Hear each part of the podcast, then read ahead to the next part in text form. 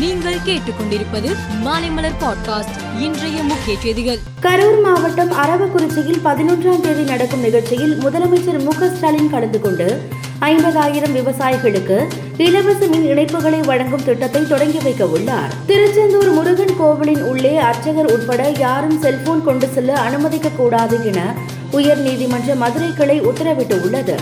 கோவிலின் வாசலிலேயே cellphone detector வைத்து பரிசோதனை செய்த பின் அனைவரையும் உள்ளே செல்ல அனுமதிக்க வேண்டும் என்றும் நீதிமன்றம் கூறியுள்ளது. சிதம்பரம் நடராஜர் கோவில் ஒன்றும் தீட்சிதர்களால் உருவாக்கப்பட்ட கோவில் அல்ல. மன்னர்களால் நம்மை ஆண்ட முன்னோர்களால் உருவாக்கப்பட்ட கோவில் என இந்து சமய அறநிலையத்துறை அமைச்சர் சேகர் பாபு தெரிவித்தார். மேலும் அந்த கோவிலில் வருகிற வருமானங்களை முறையாக கணக்கு கேட்கின்ற பொழுது கணக்கு காட்டுவது தீட்சிதர்களின் கடமை என்றும் அமைச்சர் வலியுறுத்தினார். எல்லை தாண்டி வந்ததாக இலங்கை கடற்படையால் சிறைப்பிடிக்கப்பட்ட ராமேஸ்வரம் மீனவர்கள் ஏழு பேர் மீதான வழக்கு இன்று ஊர்காவல் நீதிமன்றத்தில் விசாரணைக்கு வந்தது.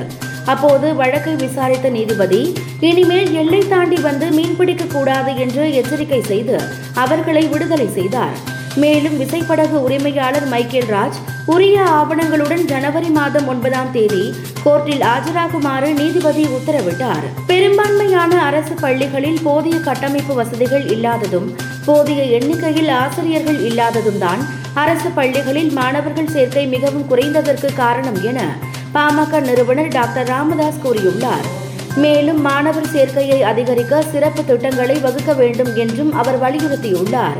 புனேயில் நடந்த வாக்காளர் பதிவு குறித்த விழிப்புணர்வு சைக்கிள் பேரணியை தலைமை தேர்தல் ஆணையாளர் ராஜீவ்குமார் கொடியசைத்து தொடங்கி வைத்தார். பின்னர் அவர் நிருபர்களிடம் கூறுகையில் நாட்டில் நூறு வயதுக்கு மேல் இரண்டு புள்ளி நான்கு ஒன்பது லட்சம் வாக்காளர்கள் உள்ளதாக தெரிவித்தார். எலான் மஸ்க் தனது டெஸ்லா நிறுவன பங்குகளில் சுமார் மூன்று புள்ளி ஒன்பது ஐந்து பில்லியன் டாலர் மதிப்பிலான பங்குகளை விற்பனை செய்தார். இது இந்திய மதிப்பில் சுமார் மூன்று புள்ளி இரண்டு இரண்டு லட்சம் கோடி ஆகும் தைவானுக்கு எதிராக சீனா ராணுவ நடவடிக்கைகளில் இறங்கியுள்ளதாக தகவல்கள் வெளியாகியுள்ள நிலையில் ராணுவ அதிகாரிகளுடன் சீன அதிபர் ஜின்பிங் ஆலோசனை நடத்தினார். அப்போது போருக்கு தயாராகி சீனாவை புதிய சகாப்தத்திற்கு அழைத்து செல்ல வேண்டும் என உத்தரவிட்டுள்ளார். டி டுவெண்டி உலகக்கோப்பையில் இந்தியா பாகிஸ்தான் இடையிலான இறுதிப் போட்டியை இந்திய ரசிகர்கள் மிகவும் ஆவலுடன் எதிர்பார்த்து கொண்டிருக்கிறார்கள்.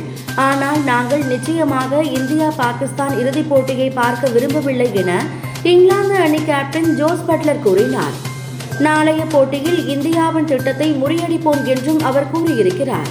மேலும் செய்திகளுக்கு மாலை மலர் பாட்காஸ்டை பாருங்கள்.